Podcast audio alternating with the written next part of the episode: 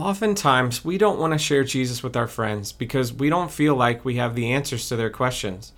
Ironically, that makes you the best messenger. Other times, we don't want to share Jesus with our friends because we don't feel like he's very good news or relevant to us at the time.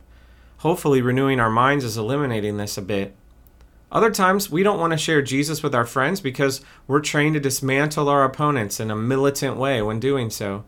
Or, if you weren't trained that way, you have seen that in action. There has got to be a better way.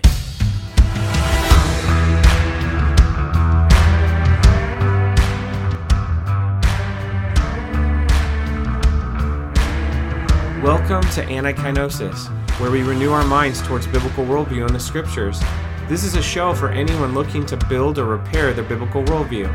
Whether you are 100% comfortable in current Christian culture, or you feel like an outsider looking in, Everyone is welcome. My name is Jeremy Agan. I'm just a guy with a Bible literacy background who has ASD and who thinks a lot about how to think. Today, we'll be discussing building bridges. When I was a teenager and later as a youth pastor, I was part of a coordinated evangelism effort called SEMP. SEMP stood for Students Equipped to Minister to Peers and also at another time, Sonlife Evangelistic Missions Project. If you're out there and you are a part of SEMP, I feel you. And if you're out there and you help to coordinate and run SEMPs, I feel you too. About 90% of SEMP is amazing. Spending a week of the summer on a college campus to be trained in apologetics and missions training, all so that you can be a better witness to your friends at home, is hardcore discipleship. Some of my best memories are at SEMP the other 10% of SEMP is not amazing. Part of our training was how to dismantle our opponent's belief roadblocks. And once we were trained, we would hit the streets of the city. For me, it was Chicago, Illinois, Portland, Oregon, and Costa Mesa, California. And we would do cold turkey evangelism, sometimes door to door, practicing our dismantling powers. Thankfully, anyone who happened to come to Jesus during these events had their name given to a local church for follow up. But in my experience, conversion wasn't common. That was okay though, because our goal was to just get the practice in. Because we were all sending letters home to friends, letters that would lock us into an evangelistic conversation when we got home. The letter portion actually worked pretty well for me. I don't know about you guys. However, the dismantling roadblock strategy was built deep into my psyche. Do you have an intellectual roadblock? I can dismantle it with evidence that demands a verdict. Do you have a religious roadblock? I can dismantle it with demonstrations of your faith's futility.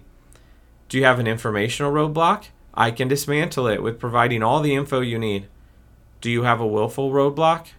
I was taught that that wall will only fall with prayer and time for years when talking with people that didn't know Jesus, I would view them through this robotic lens and I would target them with the right weapon. Now, some of that could have been my autism spectrum disorder, but it was still there. The, the system was part of my Christian culture, and thus it was good. I was told it was good, I told others it was good, and I never critically thought about all of its pieces. Not until my brother came into my classroom to explain how to reach Muslims in my Bible class. I brought him in as a guest speaker because he was working for Crescent Project at the time. And he was bringing information that he learned from Fouad Masri, which I assume is probably in a book somewhere too. It was designed specifically for reaching Muslim people, but the strategy was so biblical that I was convinced it was the kindest way to share Jesus with anyone. And from that day forward, this is what I taught instead of dismantling, building bridges rather than tearing down walls. The apostle Paul says in 2 Corinthians 5:20, "Therefore we are ambassadors for Christ, since God is making his appeal through us, we plead on Christ's behalf, be reconciled to God." We're called as Christians to be ambassadors. What is an ambassador? What do they actually do? And what don't they do? An ambassador for a country tells other countries about the greatness that they represent and the help that they can offer. What they don't do is make people from other countries citizens of their country. Ambassadors do not make citizens, they simply share good news from their land. So here's an example my brother shared in class. There were once two guys. One was named Dr. Dan and the other Jeff. Dr. Dan and Jeff were friends and they both loved music. One day, Dr. Dan was talking with Jeff. Hey, Jeff, do you have Spotify? No. Have you heard of it? Yeah. Spotify is great for guys like us. I love music. I know you love music. Spotify allows me to listen to tons of songs, more than I own, anywhere I want, at home, in the car, on the go. It's amazing. It's changed my whole day.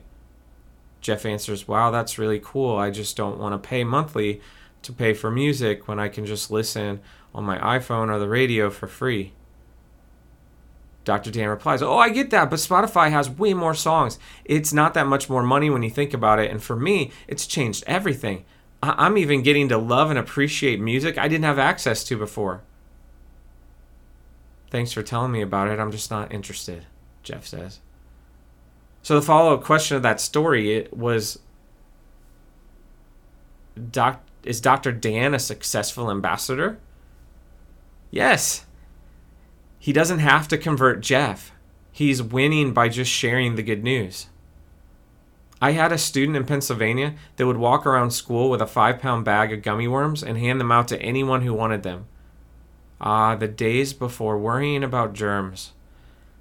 A lot of people took the worms, and a lot of people rejected the worms, but she was a successful worm ambassador by sharing. Evangelism is not something you can do wrong. Evangelism is sharing good news. Jesus is for everyone, and Jesus is for everyone. He is God's gift for mankind, and He is a gift fully given, yet not widely open and enjoyed. Evangelism's something that we can't not do when we're convinced that something is good for someone else. Evangelism isn't mostly bad news. Many times Christians will lead with the bad news of hell when sharing the good news. But that only makes sense if salvation is only an escape to heaven instead of thousands of other things it is, like forgiveness and life and peace and joy and hope and power and righteousness. And honestly, when did the Apostle Paul ever use this tactic? When did he speak of hell? In 13 letters? He never did. So here are the four attitudes that we can adopt with all people we wish to share Jesus with loving, friendly, bridging, and biblical. Again, these come from Fouad Masri via my brother, then to me with some edits. So I don't know who exactly deserves credit anymore, except that it's scriptural. So let's start with love. Love them this requires action. This requires empathy. Which, by the way, on Twitter the other day, there was an actual debate on Christian Twitter on whether empathy was a sin or not. A sin. Just, just stop. Just stop. Anyway, loving people requires compassion. Be friends with them. This is harder than loving them. This means extending time and kindness and choosing to not be argumentative with them. Because arguing builds up walls of defense, and you're not looking to dismantle friends. And then build a bridge. Use similarities to build a bridge between your beliefs and practices and those of your friend. There are so many things in people's worldviews that overlap. Use the overlaps to present Christ. This is more effective and kind than tearing down the parts that don't overlap.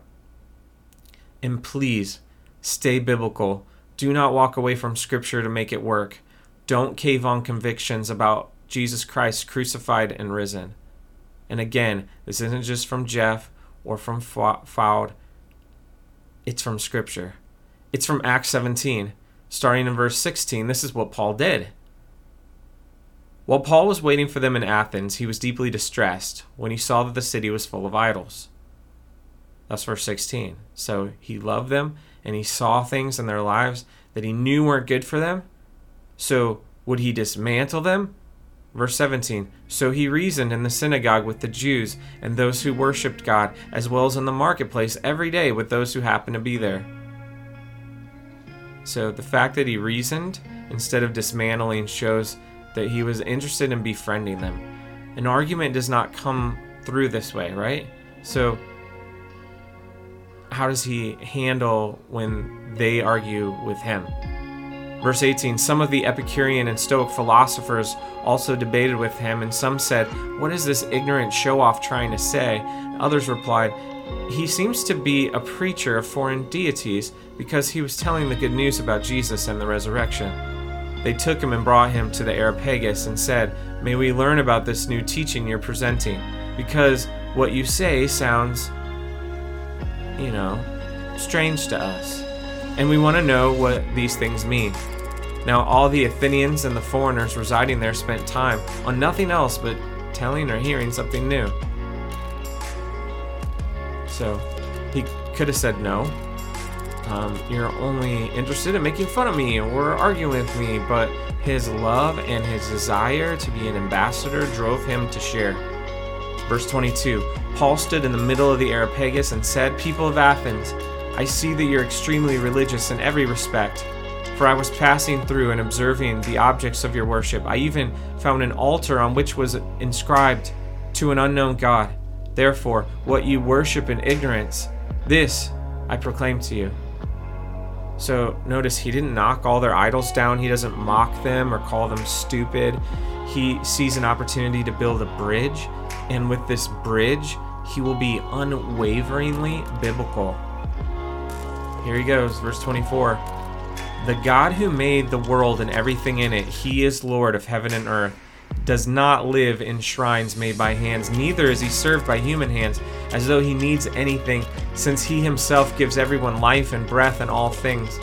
From one man he's made every nationality to live over the whole earth, and he determined their appointed times and boundaries of where they live. He did this so that they might seek God and perhaps they might reach out and find him though he's not far from each one of us. For in him we live and move and have our being, as even some of your own poets have said. For we are his offspring. Since then we are God's offspring, we shouldn't think that the divine nature is like gold or silver or stone, an image fashioned by human hearts and imagination. Therefore, having overlooked the times of ignorance, God now commands all people everywhere to repent because he set a day when he's going to judge the world in righteousness by the man he appointed. He has provided proof of this to everyone by raising him from the dead. So, Paul's modeling for us how to be loving, friendly, bridging, and yet biblical. He's a great ambassador. So, what's the result? Verse 32 When they heard about the resurrection of the dead, some began to ridicule him, but others said, We'd like to hear from you again about this. So Paul left their presence. However, some joined him and believed, including Dionysius the Areopagite, a woman named Damaris, and others with them. So that sounds about right. He received ridicule, curiosity, and a few believed. This keeps us from the age old problem of westernizing or Christianizing the people we shared Jesus with. Missionary history is filled with tales of missionaries tearing down other people's cultures in order to present Christ. But Jesus fits in all cultures. Acts 2 tells us this. You know, there's little known about St. Patrick. Most of what is known in pop culture is tall tales. But what historians agree upon is how his how, how this Englishman effectively shared Jesus with the Irish Druids. So here's an excerpt from History.com. Familiar with the Irish language and culture, Patrick chose to incorporate traditional ritual into his lessons of Christianity instead of attempting to eradicate native Irish beliefs. For instance, he used bonfires to celebrate Easter since the Irish were used to honoring their gods with fire. He also superimposed a sun, a powerful Irish symbol, onto a Christian cross to create what is now called a Celtic cross, so that veneration of the symbol would seem more natural to the Irish. Sounds like he was loving, friendly, bridging, and biblical to me. We are called to defend our faith. But is that a militant position? The Apostle Peter said, But in your hearts regard Christ, the Lord as holy ready at any time to give a defense to anyone who asks you for the reason for hope that is in you. Our job then is not to defend Jesus or the Bible or your beliefs, and definitely not our personal preferences and parfait toppings. We defend our reason for hope. He assumes that we will live in such a way that people will be asking.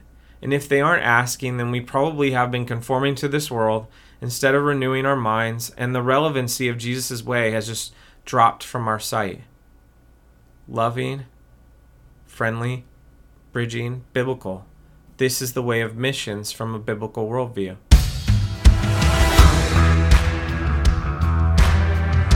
Thank you for listening.